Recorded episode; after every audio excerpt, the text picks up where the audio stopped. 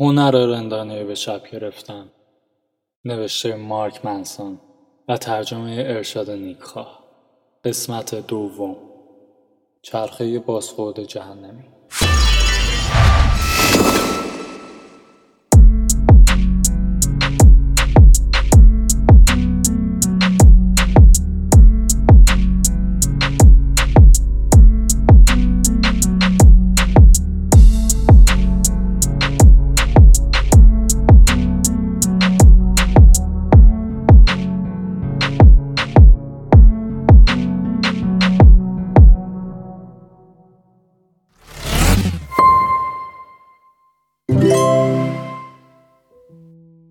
ذهن یه ویژگی عجیب و غریب و بدجنس داره که اگه بهش اجازه بدین می‌تونه کاری کنه که رد بدین بذار برات یه مثال بزنم. ببین این اتفاق برات هم افتاده یا نه؟ مشکل کنترل خشم داری. در مورد کوچیکترین و احمقانه ترین چیزها عصبی میشی و هیچ ایده ای نداری که چرا. و این حقیقت که به این سادگی عصبانی میشی بیشتر عصبانیت می‌کنه. و وقتی توی این عصبانیت عبس و تخمی هستی متوجه میشی که همیشه عصبانی بودن از تو یک آدم سطحی و کم عمق و دوست نداشتنی می‌سازه. و تو از این قضیه متنفری. اونقدر ازش متنفری که از خودت عصبانی میشی. حالا با خودت یه نگاه بنداز.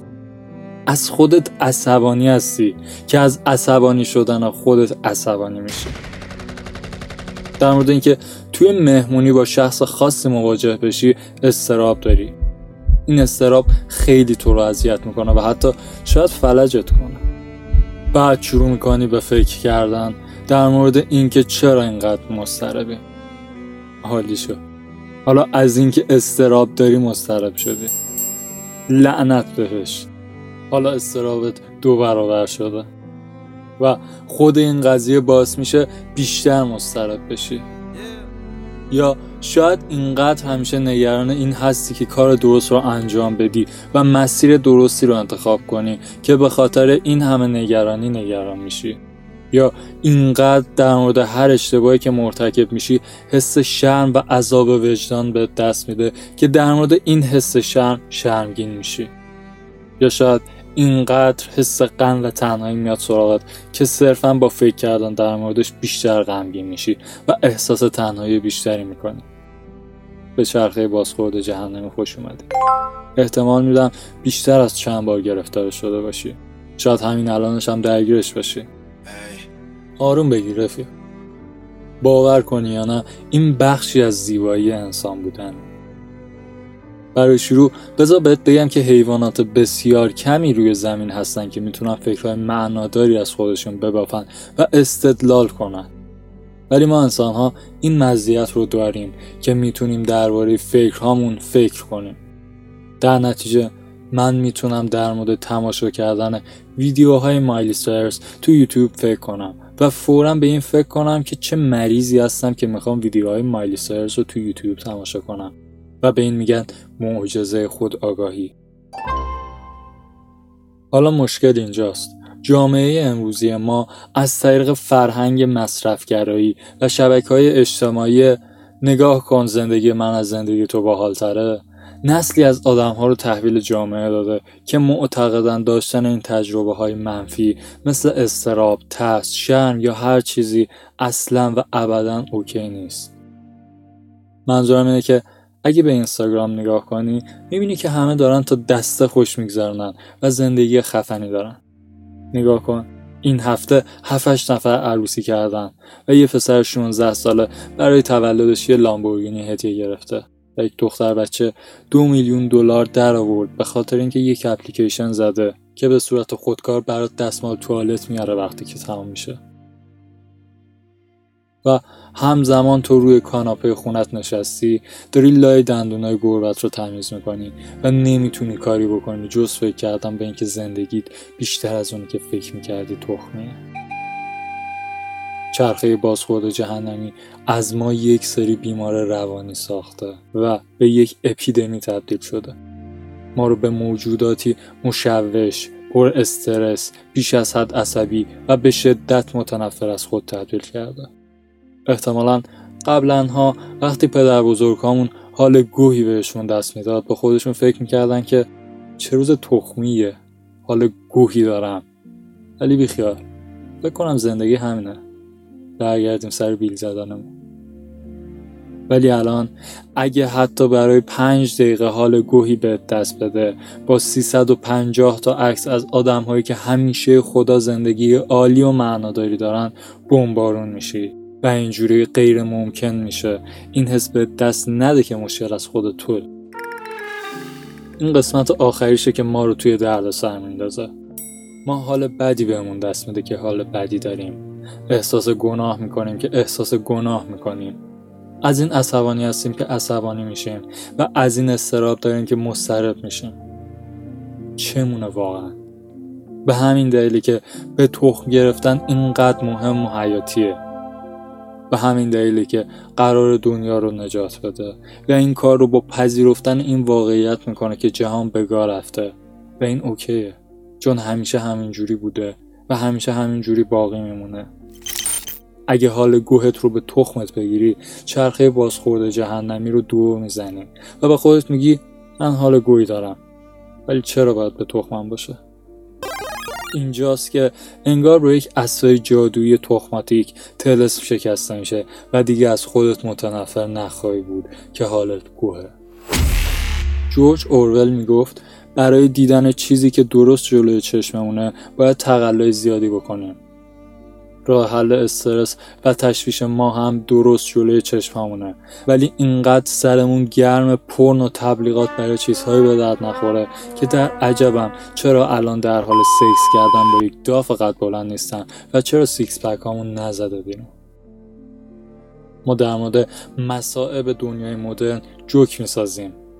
ما یعنی گونه بشر در واقعیت قربانی موفقیت خودمون شدیم.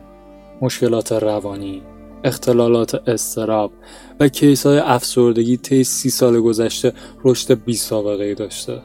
در حالی که همه یک تلویزیون LED توی خونمون داریم و غذامون رو دم در خونمون تحویل می‌گیریم. بحران ما دیگه مادی نیست. وجودیه. معنویه. اینقدر چیز می‌ذاریم و اینقدر فرصت دورو برمون ریخته که دیگه نمی‌دونیم چی رو به تخممون بگیریم و چی رو نگیریم. الان چون بی نهایت چیز هست که می‌تونیم ببینیم و بدونیم پس بی نهایت راه وجود داره که بفهمیم نمی‌تونیم به روز باشیم. نمی‌تونیم بهشون برسیم. به اندازه کافی خوب نیستیم و اوضاع اونقدری که باید عالی باشه نیست. و این از درون ما رو نابود می‌کنه. می‌دونی مشکل همه اون خوزعبلات چجوری شاد زندگی کنیم که 8 میلیون بار تو فیسبوک و اینستاگرام پست میشه چیه؟ اینکه همیشه تجربه مثبت بیشتری بخوای به خودی و خودی یک تجربه منفیه. و پذیرش یک تجربه منفی به خودی و خودی یک تجربه مثبته. این حرف ممکنه باعث بشه مخت تنگ کنه. پس یک دقیقه بهت فرصت میدم فکرات جمع و جور کنی و دوباره بهش فکر کنی. اینکه تجربه مثبت بخوای یک تجربه منفیه. اینکه تجربه منفی رو بپذیری یک تجربه مثبته.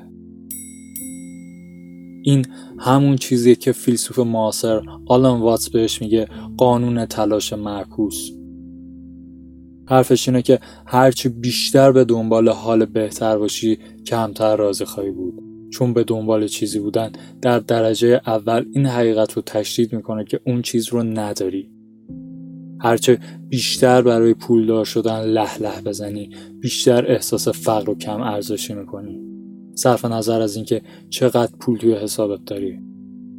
هرچی بیشتر بخوای خواستنی تر جلوه کنی بیشتر خودت رو زشت می‌بینی. صرف نظر از اینکه ظاهرت واقعا چجوریه. هرچی بیشتر بخوای شاد و محبوب باشی تنها تر میشی و نگرانتر. صرف نظر از اینکه چه آدمهایی اطرافت هستن. هرچه بیشتر بخوای از لحاظ معنوی به روشنگری برسی در مسیر رسیدن به اونجا خود محورتر و سطحی تر میشی. این قضیه مثل اون دفعه است که من روی LSD تریپ کردم و هرچه به سمت خونه قدم برمی داشتم انگار داشتم ازش دورتر می شدم و خب آره دارم از توهماتم روی اصلی حرف می‌زنم که به یک نکته فیلسوفانه در مورد شادکامی اشاره کنم. به تخم چپ هم چی فکر می‌کنید در موردم؟ همینطور که فیلسوف اگزیستانسیالیست آلبرت کامو گفته هیچ وقت خوشبخت نخواهی بود اگر مدام دنبال معلفه های خوشبختی باشی. هیچ وقت زندگی نخواهی کرد اگر به دنبال معنای زندگی باشی. اگه بخوایم ساده تر بیانش کنیم میگه که تلاش نکن. الان می‌دونم چی تو ذهنت میگذره. مارک این چیزهایی که میگی موهای تنم سیخ کرده. ولی آخه پس با این شاسی بلند چی میشه که این همه براش پول جمع کردم یا اون هیکلی که دارم براش از گشنگی میمیرم؟ اون خونه ویلایی که همیشه رویاش رو داشتم. اگه همه اینها رو به تخمم بگیرم به هیچ جا و هیچ چیز نمی‌رسم که من نمی‌خوام اینجوری شه. خوشحالم که پرسیدی. تا حالا دقت کردی وقتی به چیزی کمتر اهمیت میدی توش عمل بهتری داری؟ توجه کردی اون کسی که کمتر از همه روی موفقیت یه چیزی سرمایه گذاری کرده در نهایت بهش می‌رسه؟ دقت کردی وقتی چیزها رو به تخمت می‌گیری همه چیز درست میشه؟ دقت کردی مهمونیایی که لحظه آخر بهشون دعوت میشی و وقت رفتن کمتر به خودت می‌رسی توشون قشنگتری و بیشتر بهت خوش میگذره چیزی که در مورد قانون تلاش معکوس جالبه اینه که بهش میگن معکوس. چون به تخم گرفتن عملکرد معکوسی داره. اگه پیگیری مثبت خودش یه منفیه پس پیگیری منفی اثرات مثبت رو به بار میاره. بعدی که تو باشگاه به خودت تحمیل می‌کنی به سلامت و انرژی بیشتر منجر میشه. شکست های کسب و کاری چیزهایی هستن که شما رو به درک بهتر عناصر لازم برای موفقیت میرسونن. رو راست بودن با خودتون و اعتراف به نقطه ضعفاتون باعث میشه که در نهایت پیش بقیه اعتماد به نفس و کاریزمای بیشتری داشته باشین. درد رویارویی صادقانه چیزیه که در روابط احترام و اعتماد ایجاد می‌کنه. رنج کشیدن از طریق ترس و استراپا باعث میشه بتونید شهامت و تداوم رو تو خودتون پرورش بده